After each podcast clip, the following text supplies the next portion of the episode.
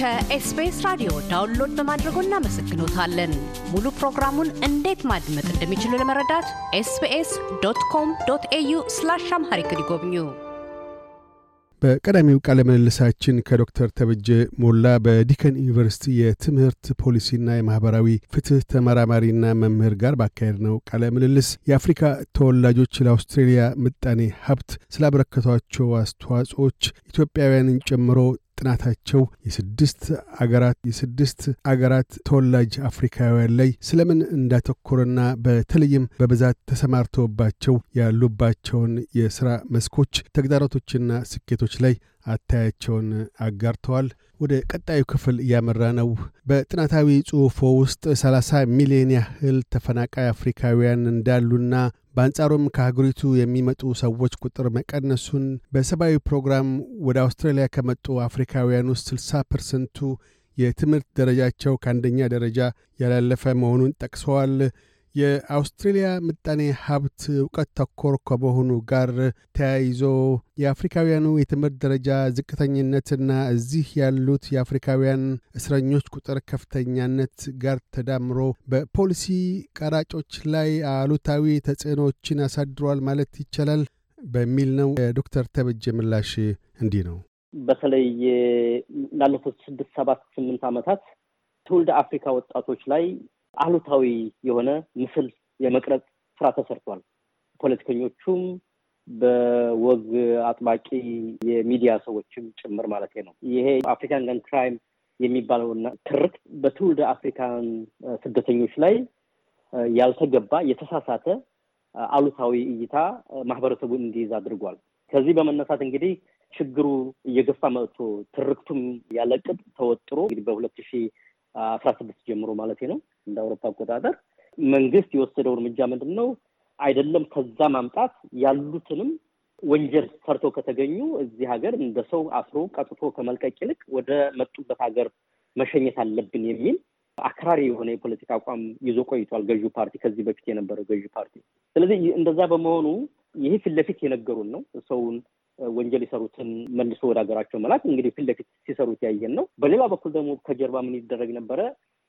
የአፍሪካ ስደተኞችን contribution ይሄ አስተዋጽኦና ሁኔታ ጠቅላላ ደግሞ ስኬቱንም resettlement ስኬቱን ለመገምገም ጥናት አካሄድን ብለው ጥናት አካሄዱ። በእርግጥም ጥናት ተካሂዷል። ግን ጥናቱን ያካሄዱት politically motivated ሆኖ ነው። የተወሰነን ነገር ቅና ለመስጠት ብቻ የተደረገ ጥናት ነው። በዛ ጥናት መሰረት የጥናቱ ሪፖርት ለመንግስት ቀረበ። አንዱ እንደ recommendation የቀረበው እንደ የፖሊሲ ሀሳቡ ነው የቀረበው በማንኛውም አይነት የወንጀል ስራ ተሰማርቶ የተገኙ ወጣቶችን ከዚህ ሀገር ማባረር አለብን የሚል ነበረ። ነገር ግን ሶስት ጊዜ በሌበር ያኔ ተቃዋሚ ነበረ። ያኔ በሌበር ሰዎች ህጉን ስላልደገፉት ህግ ሆኖ መጽደቅ አልቻለም። ግን ህግ ሆኖ አለመጽደቁ ገዢው መንግስት ስራውን ከመስራት አላገደውም። ስለዚህ ሁለት ስራ ነው የሰሩት። አንደኛ እዚህ ወንጀል የሚሰሩትን ሰዎች እያሰሩ ወደ ሀገራቸው ወደ መጡበት ሀገር ላኩ። ሁለተኛ ደግሞ ከነዛ ከለዩቸው ሀገሮች ወደዚህ ወደ አውስትራሊያ ስደተኛ እንዳይመጣ unofficial የሆነ measure ወሰዱ። ለዚህ ማሳያው እንደው አጠር ያለች ማሳያ ባሳየ እንዳልከው ነው። በአሁኑ ሰዓት ዓለም የስደተኞች ድርጅት በአፍሪካ ውስጥ ወደ ሰላሳ ሚሊዮን የሚጠጉ ተፈናቃዮች እንዳሉ ያሳያል። ነገር ግን የአውስትራሊያ መንግስት ለአፍሪካ ተፈናቃዮች የሚሰጠው አመታዊ ኮታ በጣም ቀንሷል። ባለፉት አምስት ዓመታት ውስጥ ከአፍሪካ ስደተኞች ከአርባ ሺህ በላይ አፍሪካውያን ስደተኞች ወደዚህ ሀገር ለመምጣት አመልክተው ነበር። ከነዚህ ውስጥ የአውስትራሊያ መንግስት የተቀበላቸው አስር ሺህ አይሞሉ። ይሄ ኢፍትሐዊ ነው። ይህን ያክል ሚሊየን ህዝብ የተፈናቀለበት ሌላ አካባቢ የለም በዓለም ዙሪያ። በዓለም ዙሪያ ከፍተኛ የስደተኞች ክምችት ያለበት አህጉር አፍሪካ ነው። አውስትራሊያ በጣም ትንሽ የስደተኛ ቁጥር የተሰጠ የከረመው ላለፉት አምስት ስድስት ዓመታት አፍሪካ አይገናኝም። ይህ የሚያሳይ የሁማኒቴሪያን ይሄ ምንድን የሰብአዊ ስደት ፕሮግራሙ ኢፍትሐዊ መሆኑን ነው። ይሄ ምን ወደ ምን ይወስደናል? ወደ ተነሳነበት ነጥብ ነው የሚወስደን። ምን ማለት ነው? የተሰራውን አሉታዊ ገጽታ ለማጥፋት ስራ መሰራት አለበት። የተሰራውን አሉታዊ ገጽታ ስራ ለመስራት ደግሞ የአፍሪካ ማህበረሰብ እዚህ ሀገር ያለው ትውልድ አፍሪካ አውስትራሊያዊ ማህበረሰብ ለሀገሪቱ ምጣኔ ሀብት እንቅስቃሴና ምርታማነት እያደረገ ያለውን አስተዋጽኦ በአግባቡ መናገር አለብን። እኛ ያን በማድረግ ብቻ ነው አሉታዊ ገጽታውን አጥፍተን በአዎንታዊ ገጽታ ልንተካው የምንችለው። ያን ስናደርግ ምናልባት የሰብአዊ ስደት ፕሮግራሙ ፍትሐዊ እንዲሆን የአድቮካሲ ስራ መስራት እንችላለን ማለት ነው እና ይህ ጽሁፉም እናንተም አሁን ሚዲያው ላይ እየሰራችሁት ያላችሁት በሙሉ ወደዛ ሊወስደን ይገባል። ያን አሉታዊ ገጽታ አጥፍተን አዎንታዊ አፍሪካ አሁን በመንግስት ስልጣን ላይ ያሉት ሰዎችም የሚዲያ ሰዎችም ማህበረሰቡ ለትውልደ አፍሪካ አውስትራሊያውያን positive የሆነ አዎንታዊ የሆነ እይታ እንዲኖረው እያደረጉ ያሉትን ማህበራዊ፣ ኢኮኖሚያዊ እና ባህላዊ አስተዋጽኦ በአግባቡ እንዲረዳ መስራት ያለብን እኛ ነን የማህበረሰቡ አባላት። ለዛም ብዙ እየተሰራ ነው አውቃለሁ። አሁን እያደረግን ያለው ውይይትም የዛው አካል ነው እና በርስተን መስራት አለብን ብዬ ነው የማምነው። ሌላው አንዱ እንዳነሱት በተለይ ተሳትፎን በተመለከተ አውስትራሊያ ውስጥ የቀደም ሲሉ የመጡት የመጀመሪያው ትውልድ ፍልሰተኞች አውስትራሊያ ሰፋሪዎች ኢትዮጵያውያን ከዛ አኳያ በእነሱ ተሳትፎ በተለያዩ መልክ አነስተኛም ቢሆን በተተኪያ ትውልዳቸው ወይም በልጆቻቸው በኩል በአንድ በኩል ሌሎች አፍሪካውያንንም ጨምሮ በከፍተኛ ሙያ ውስጥ ተሳትፈው ጥቂትም ቢሆኑ አስተዋጽኦዎች ያደርጋሉ። ከሕክምና ጀምሮ እስከ ተለያዩ ዘርፎች ባሉበት ሁኔታ ውስጥ የዛ ነው ያህል በተጻራሪው ደግሞ በርካታ ቁጥር ያላቸው ወጣት አፍሪካውያን እንደዚሁ አገሬው ከነዋሪው በላይ ቁጥር ያለው የእስረኞች ክምችት ይታያል።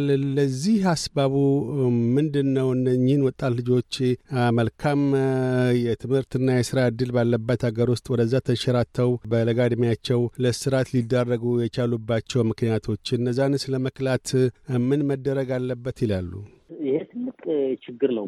በተለይ የአፍሪካ ወጣቶች በአሁኑ ሰዓት youth justice የምትለው የዚህ እስር ቤት መገኘት እንደ ማህበረሰብም እንደ ሀገርም አሳሳቢ ጉዳይ ነው ብዬ ነው የማምነው። እንግዲህ ባለፈው December ሁለት ሺህ ሀያ ሁለት ላይ የወጣ መረጃ የሚያሳየው በዚህ እኛ በምንኖርበት state ብቻ እዚህ በቪክቶሪያ ብቻ ሰላሳ አምስት percent የሚሆነው በእስር ቤት ካሉት ወጣቶች ውስጥ ሰላሳ አምስት በመቶ የሚሆኑት ትውልደ አፍሪካውያን ናቸው። ይህ በጣም በጣም በጣም ትልቅ ቁጥር ነው። በዚህ state ውስጥ የምንኖር ትውልደ አፍሪካውያን ጠቅላላ ቁጥራችን ከአንድ ነጥብ አምስት በመቶ አይበልጥም። በማህበረሰብ ውስጥ አንድ ነጥብ አምስት የማንሞላ ሰዎች በወጣቶች እስር ቤት ውስጥ ሰላሳ አምስት በመቶ መሆናችን በጣም እጅግ በጣም ሊያሳስበን ይገባል። የችግሩ ምንጭ ምንድን ነው ብለን ስንመለው አንዱ እንግዲህ ምንጩ የትምህርት ላይ ኢንጌጅ አለማድረግ ትምህርት ቤት ላይ በአግባቡ አለመሳተፍ፣ ትምህርት ቤት ላይ መጥፎ ባህሪ ማሳየት፣ ያ መጥፎ ባህሪ ደግሞ ከትምህርት ቤት መሰናበትን ያመጣል። ከትምህርት ቤት የተሰናበቱ ወጣቶች ደግሞ ወደ አጉል ሱስ ይገባሉ። ወደ አጉል ሱስ የገቡ ወጣቶች ደግሞ ወደ ወንጀል ይገባሉ። ነገሮች የተሳሰሩ ናቸው።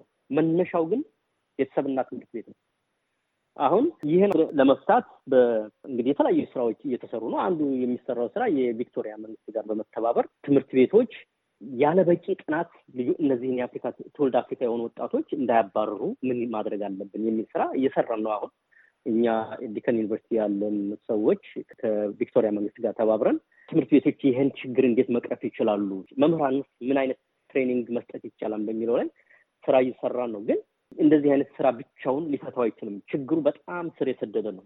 አንዱ ለምሳሌ ትልቁ issue እንግዲህ በዚህ በቪክቶሪያ በሚገኙ ትምህርት ቤቶች ተዟዙረን እኔና የስራ ባልደረቦቼ ከትምህርት ቤት ትምህርት ቤት እየዞርን መምህራንንም ተማሪዎችንም ለማናገር እድሉ ነበረ።